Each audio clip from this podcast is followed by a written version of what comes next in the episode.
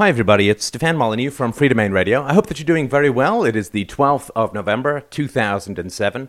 If I can make a minor recommendation, I would suggest that if you want to listen to something about War, Soldiers, and Remembrance Day that I think is not too bad, you might want to listen to or watch 907 and 908. The first one is the Remembrance Show, which is also here on YouTube, a Remembrance Day show, and the second is a call in show which I think was uh, quite good. Not available on YouTube because that's a long call-in show. And but I think that you'll find it interesting uh, as uh, I start off with the question of uh, war, and uh, we end up with a very interesting question, a very interesting exploration of a use, uh, of a listener's past down to the age of four. I hope that you will find that interesting.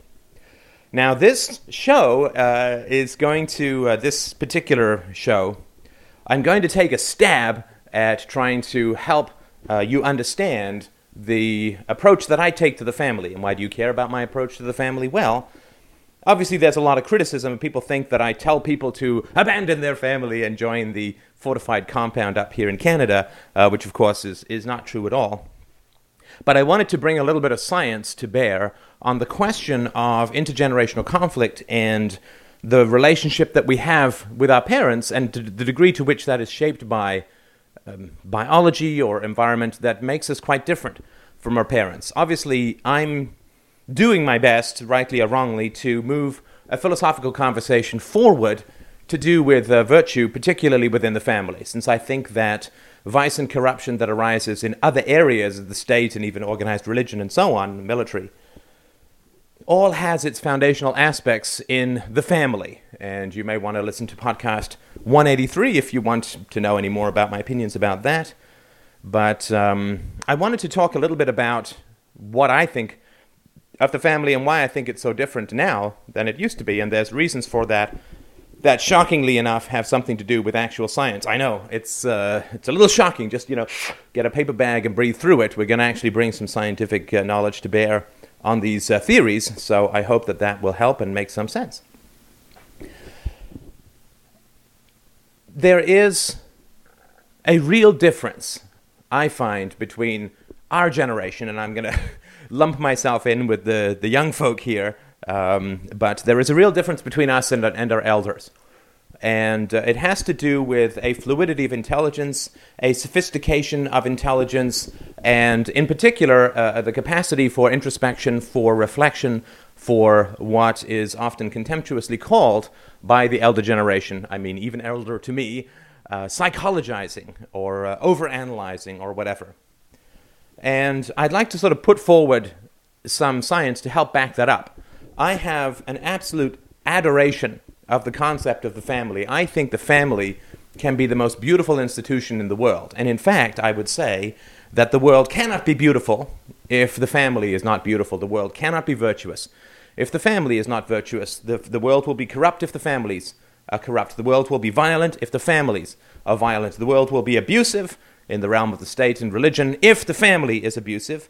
And if we wish to unravel the evils, the institutionalized evils of the world, we must always start with the family because that's where our understanding of uh, authority, of, uh, of ethics, of obedience, uh, of conformity, all of that is formed in the crucible of our early childhood experiences. So we can't understand the state without understanding the family, and libertarians go completely mental trying to understand if they don't understand the relationship between the power of the state and the crucible of the family, they go completely mad, repeating the same arguments over and over again as they have for about 150 years and getting precisely the opposite of what they want, which is a smaller state in a freer world. And they can't understand. It's like, we're right, we've got all the best arguments. We've got science, we've got proof, we've, we've got Nobel Prize winning economists. Why, oh, why? Do people not listen to us? Well, they don't listen to you because every time you're talking about the state, people unconsciously understand that you're talking about the family.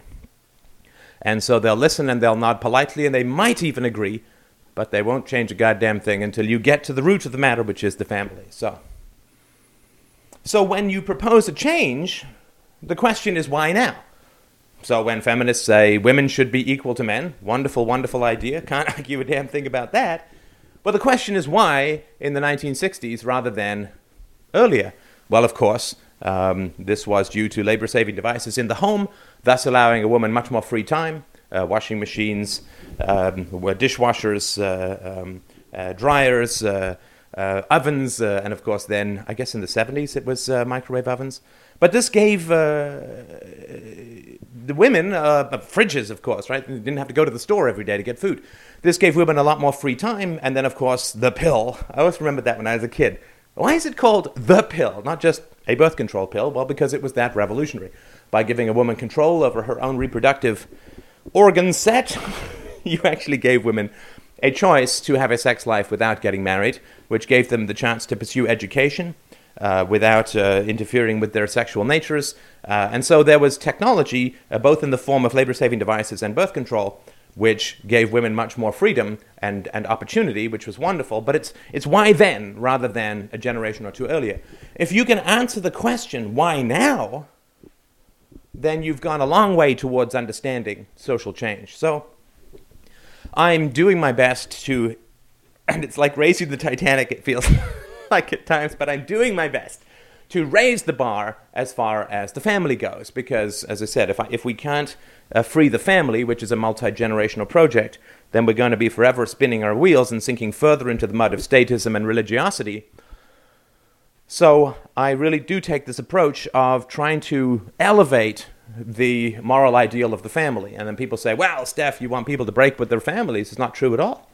Not true at all. Nothing could make me happier than uh, if people uh, were to, to be close and virtuous and happy with their family. I mean, you couldn't ask for better or for more uh, as a moralist than for that to occur. And that's really what I try to achieve with people. I mean, if they say, I'm not close to my family, I say, well, go and be honest with your family. Tell them how you feel. If your parents claim to know everything about ethics, then ask them, as I talk about in my book on truth, The Tyranny of Illusion, ask them how uh, it is that they came about this knowledge, what this knowledge is, so that you can be sure that they're not using ethics to manipulate you, which would be a pretty corrupt thing to do. So I try to, to bring people close to their family or to suggest that they go and talk about things with their family. And uh, if that doesn't work, of course, and, and even during that process, I strongly suggest talking to a counselor, a therapist, a psychologist, maybe not a psychiatrist unless you're looking for mind altering substances. But uh, it's got nothing to do with bringing anybody closer to this conversation. It's got uh, just to do with this conversation getting people closer to the truth. If you say you're close to your family, then you should be able to talk to them about what you think and feel and you should be able to criticize them if there were things in the past that were suboptimal for you. And so I just say, well, if you're close to your family, then you should be able to talk to them about this stuff, so go and do that.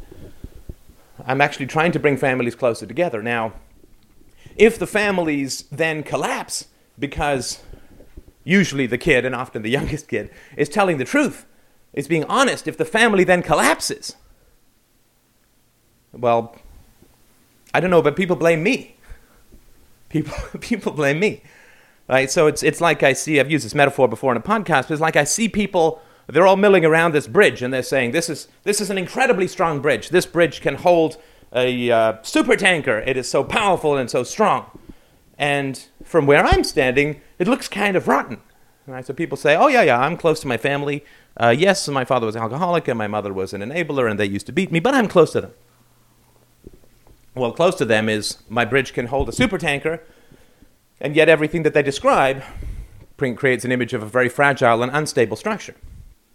So everyone says, This bridge is like a rock, it is like the earth itself in its strength. And uh, I say, Okay, well, then you should be able to walk across it, right? I mean, if you want to get to the other side and you say the bridge is really strong, you should be able to walk across it.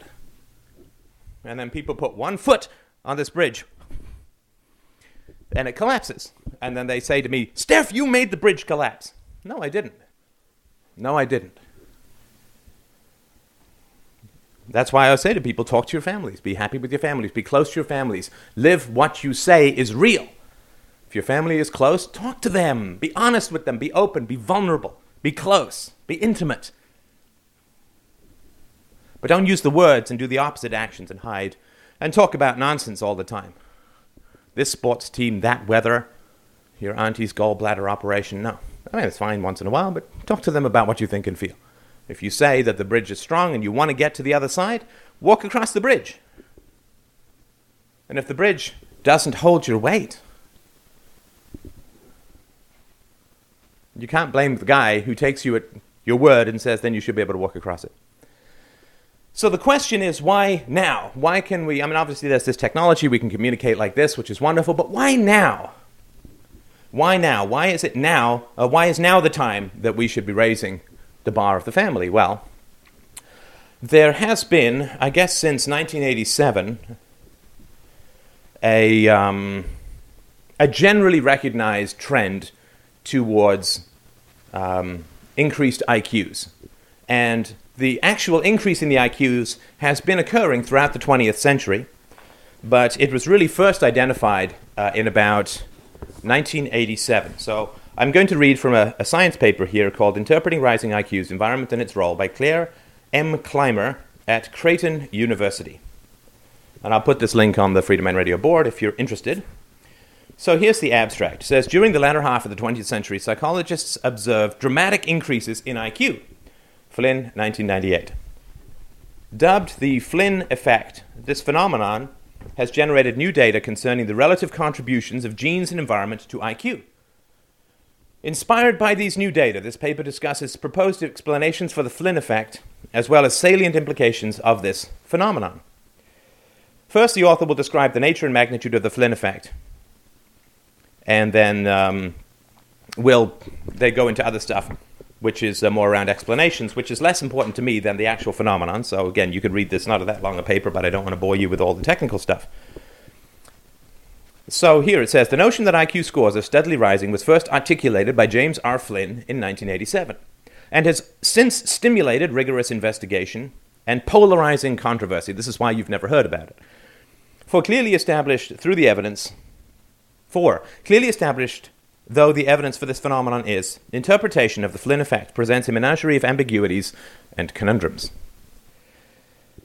It is actually the case that each generation arrives better endowed than the last. Sorry, is it actually the case that each generation arrives better endowed than the last, and that intelligence itself is increasing? Has some pervasive change in human environments, e.g., improved, improved nutrition or widespread urbanization, precipitated genuine cognitive gains, or is the Flynn effect best regarded as a psychometric anomaly with no repercussions for intelligence at all. While it is well beyond the scope of this paper to probe all these quandaries, one clear, especially compelling explanation for the Flynn effect will be carefully discussed and explored. So, anyway, here's the description. Before considering the possible etiologies for the Flynn effect, it is necessary to describe the nature and magnitude of the observed increases in IQ. Here it is important to emphasize both the immensity and consistency of these escalating IQ scores over the past 60 years. This upward trend is reflected in the data for 20 countries, including all the advanced nations of continental Europe, as well as nearly all English speaking countries Britain, Northern Ireland, Australia, New Zealand, and the United States. Nations of non European culture particularly Israel, Brazil, China, and Japan, also exhibit the substantial increases in IQ that are associated with the Flynn effect. Overall, increases in IQ are most pronounced in tests that are designed to gauge fluid intelligence in a culture reduced format, such as the Raven progressive matrices. According to the Raven results, all 20 nations except Norway have experienced a secular IQ increase of approximately 20 points. Massive. Massive although somewhat less striking verbal IQ gains have occurred at the far from negligible rate of 9 points per generation. Aside from unreliably weak samples, all data confirm secular IQ gains to be within this 9 to 20 point range. Cumulatively, this, these data amount to an average IQ increase of one third point each year. Each year. And remember, sorry, this is just off the paper the IQ is a is a bell curve, right? So if somebody with an IQ of 110 is not 10% more intelligent than somebody with an IQ of uh, 100. They are multiple times more intelligent. So it is asymptotic in its increase as you go up the scale. So this is not just, well, I'm getting one third of 1% more intelligent than my parents uh, sort of every year, every generation. Uh, it is multiple increases in intelligence over the time period. So uh, Dickens and Flynn introduced their paper by describing the underlying paradox that has frustrated many attempts to explain and attach causation to secular IQ gains. On one hand, so substantial is the inflation of IQ scores that all conceivable genetic explanations prove severely inadequate. And of course, you can't get this kind of increase in IQ by genetic, uh, through genetic causes uh, over a generation or two. Clearly, the genome itself cannot have changed enough to in- instigate such massive IQ gains, nor can differential reproduction patterns be designated as a culprit. Some researchers have posited, that, uh, posited that heightened inbreeding is responsible for enlarged IQ scores, yet outbreeding itself long preceded observation of the Flynn effect. Between 1952 and 1982, for instance, 18 year old Dutch men exhibited a monumental increase of 20 IQ points in 30 years. 20 IQ points. While outbreeding possibly produced genetic changes, cognitive and otherwise, in the first half of the 20th century, by the 1950s it was far too customary to account for the later IQ gains. With no available genetic explanation, environment appears to be indispensable to any causal interpretation of the Flynn effect. The prevailing data, however, imply that a large environmental role is highly implausible. According to strongly corroborated calculations, by late adolescence, herit- uh, heritability is approximately 0.75. Such a high estimate seems to prohibit the extent of environmental contribution to IQ that the Flynn effect requires. Rather than reject this high heritability, Dickens and Flynn resolve the Flynn effect paradox by configuring a model that explains how the importance of environment may be concealed through reciprocal causation between environment and phenotypic. All right, so we're getting kind of technical here, and we don't need to go into this in too much detail. I just wanted to point out that there is a massive and enormous increase in IQ over the past generation or two. Massive and enormous increase in IQ over the past generation or two. Whether this has been caused by uh, genetics or environment and what factors, whether it's nutrition, whether it's education, which I doubt, but what this has been caused by, uh, I know that, uh, or at least I would guess, that in my own family, what has occurred is uh, much greater stimulation of the mind that has occurred through uh, television, through computers, through computer games. Uh, we, have, uh, uh, we have much more rich and immersive media now than we used to in the past. But also, I know that within my own family, however traumatic my own childhood was, it much, much paled, or hugely paled, relative to the trauma that my mother experienced, of course, in the Second World War. I believe that trauma uh, creates a kind of fixed and repetitive thinking that is the opposite of the fluid intelligence that is talked about in these kinds of studies. So, I don't have any proof for that. That's just sort of something that I believe, uh, but I'm not going to put forward as anything scientific. Now, to, to help bring this home, we can talk about some, something that I've sort of noticed in, in popular media, which is when you look at, and let's just take Seinfeld as a, as a template. Um, sorry if you're 15. But if you look at the parents on Seinfeld, you can see that there is a massive, massive cultural gap, and you might almost say a gap in intelligence. There is so much idiotic behavior or unenlightened or unwise behavior on the part of Jerry Seinfeld's parents in the show that they do almost seem to be a, a different species.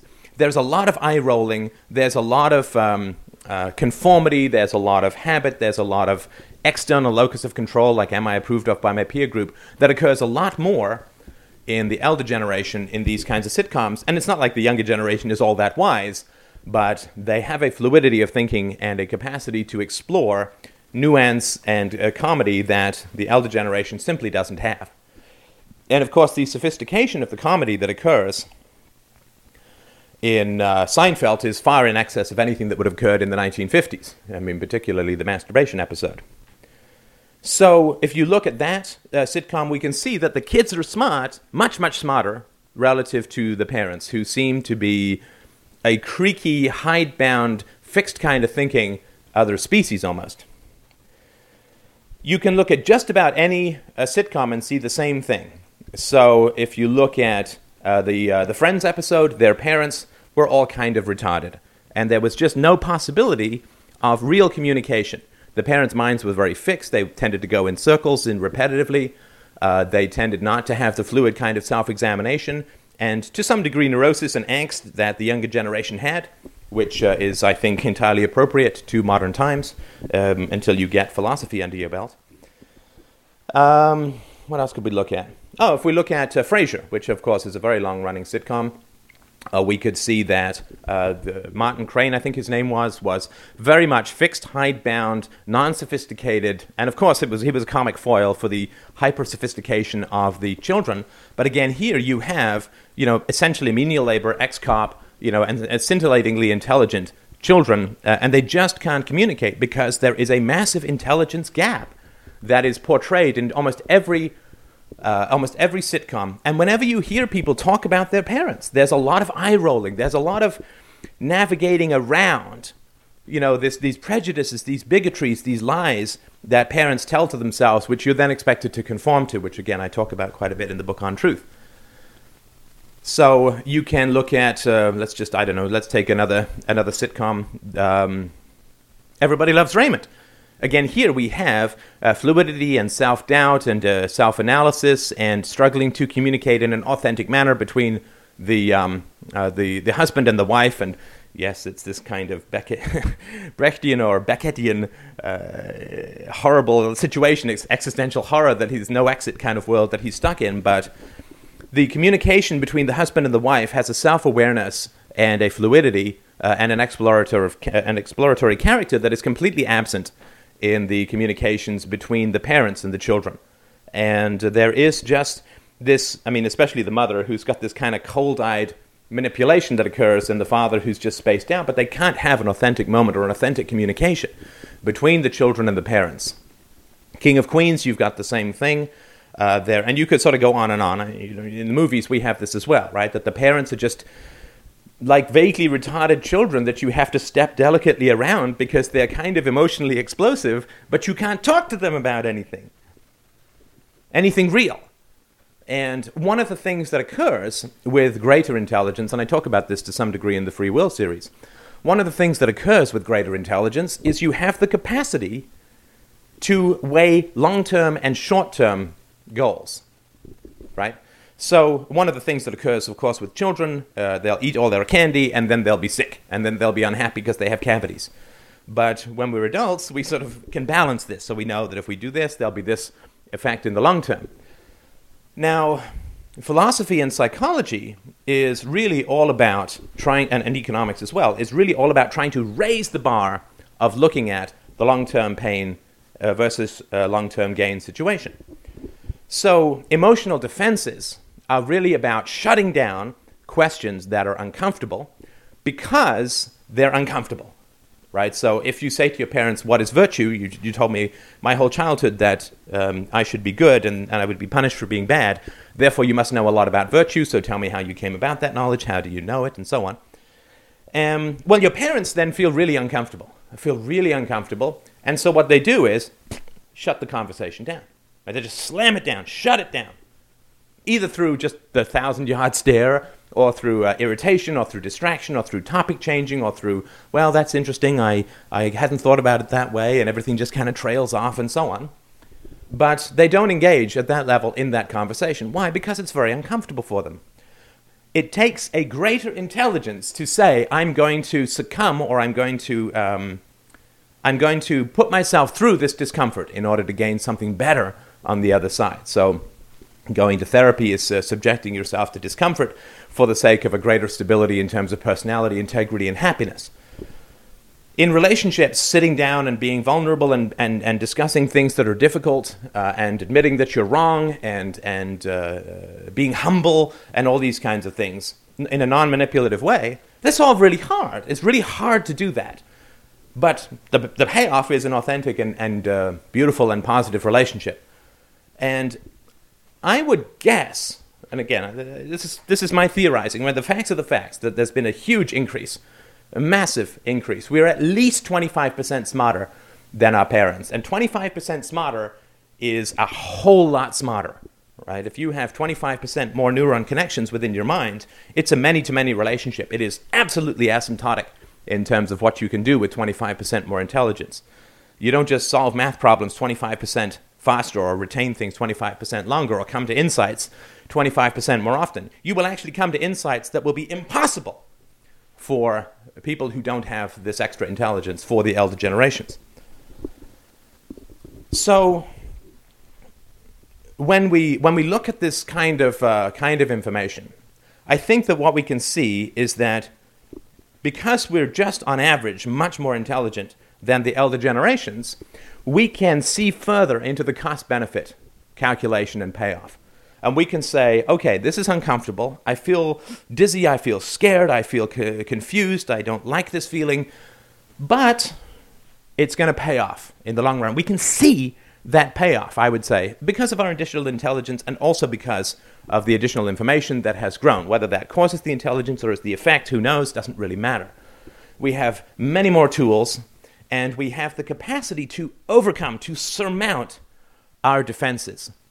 Because the defenses are all about I don't want to experience this short term discomfort, so I'm just going to make whatever is causing it wrong. I'm going to get mad at it, I'm going to dismiss it, I'm going to put it down, I'm going to say it's wrong, I'm going to ignore it. Whatever is causing this negative stimuli, I'm just going to get rid of it in one form or another. That is the approach in general of the elder generations.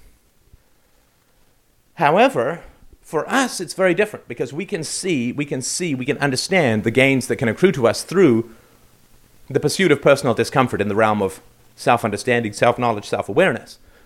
And the exploration of uncomfortable truths is something that we can really pursue with enormous payback. So, I don't want to try and keep this relatively short.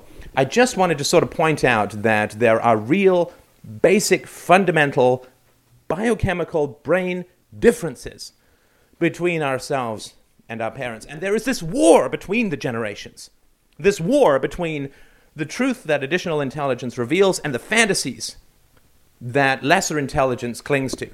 The bigotries, the social niceties, the quote politeness, the don't be rude, don't upset, don't cause pain, don't cause problems, don't bring up anything uncomfortable, that's rad, that's bad, that's wrong. All of the hidebound, small minded defensiveness that our parents are so incredibly prone to it's not just a change in uh, social mores. It's not just a little bit more information. It is a fundamental difference in our levels of intelligence. And if you listen to the show, uh, it's a Sunday call-in show. It's 909, I think. You can see how this manifests itself as early as a child of four, who can come to some unbelievably intelligent, brilliant astounding, astonishing conclusions about his family and his parents and the elderly generations uh, instinctively, bang, right away. So when you think about your relationship to your political leaders, to your religious elders, to your parents, to your parents' generations, to your grandparents, and so on, it's important to understand that, again, on average, on average, they're kind of retarded no disrespect. It's just a fact, right? It's just this is what science is, is telling us. This is what the tests are telling us. When people take exactly the same test with no preparation that our parents took, they score 25% more. They're many times more intelligent. So the question, why is the examination of the family occurring now? Well, it's because we're smarter. It's because we're smarter. And because we're smarter, we can up the ante. And the reason that I wanted to talk about this is that, yes, our parents uh, so often did us wrong, did us bad things, and so on, but there is a kind of peace, right? A, a peace, a gentleness. It doesn't mean that you have to spend time with people you don't like or anything like that, but there is a kind of peace and gentleness that can come out of understanding the limitations of those who came before. Now, we don't know where this trend's going to end. We could be completely retarded relative to our children, and they could be levitating and seeing through time. I don't know. But of course, what we can do is continue to, to apply the principles that our parents believe in, right? That's all we're doing is trying to apply the principles that we were taught. Um, the actual content of the principles, not the form, right? So our parents said virtue is uh, integrity, and by integrity, what they meant was obedience to them. We throw away the obedience to them and we look at integrity as a virtue, consistency between ideas and actions, and we apply that. And that is something that is new. And I think it's new because the human brain has advanced so enormously over the past generation or two. So, so when you talk to your parents and so on, I mean, be gentle. Understand that they, they don't, they can't grasp this stuff, that you're speaking a language that is too complicated for them. And that that gap in intelligence between parents and children is acutely discomforting to parents. And if it is something that showed up very early in life, and I do believe that it is, then this is a discomfort that is relatively new in the sort of cycle of life in, in, the, in the human species. This, this, this uh, discomfort between the supposed authority of the parents and the far greater intelligence of the children. And it is agony and it is horrible what is happening in the world as a result of this disparity and as a result of the increased abilities of these kinds of conversations, which themselves, the technology that we have, results from the increased intelligence that has occurred within the human species. It is agony. It is agony to, to, to, to see these, these gaps between the, uh, the parents and the children, and how no character on TV ever wants to go and spend time with the parents. And the parents that. Um, if you look at something like Father Knows Best or Wait Till Your Father Gets Home or the sort of 50s, 60s, and 70s Marcus Welby, the elders were wise. And now the elders are idiotic. The uh, elders are clowns. The elders are blind. And that's partly, of course, because when society doesn't change, this kind of fluid intelligence is a negative. When society changes continually, the kind of fluid intelligence that is evolving within our, our species is a great bonus. And it renders the prejudices of the elder generation no longer wisdom, uh, but foolishness. So I hope that this helps you understand that we're just kind of different. And that's something that we had no control over. It's just something that happened to us. But that's one of the reasons why I think that it's time uh, and we have the power and we have the capacity to move this conversation forward. And perhaps we needed to be smart enough to look at something like a stateless society and the elevation of virtue above social norms as a standard for all humanity. So thank you so much for listening and for watching. I hope that you enjoyed this. Please drop by freedomainradio.com to donate. You can also pick up a book, uh, the book Universally Preferable Behavior, a rational proof of secular ethics, and uh, it's available for just a couple of bucks. I'll send it to you for free if you can't afford it. You can also, sorry, minor commercial time. You can also pick up The God of Atheists, a scintillatingly funny uh, and uh, uh, I think a very good novel uh, for a couple of bucks, a couple more bucks. And so I hope that you will drop by this and look at the art of the new world and the philosophy of the new world. And uh, thank you so much for watching and listening. I look forward to your donations.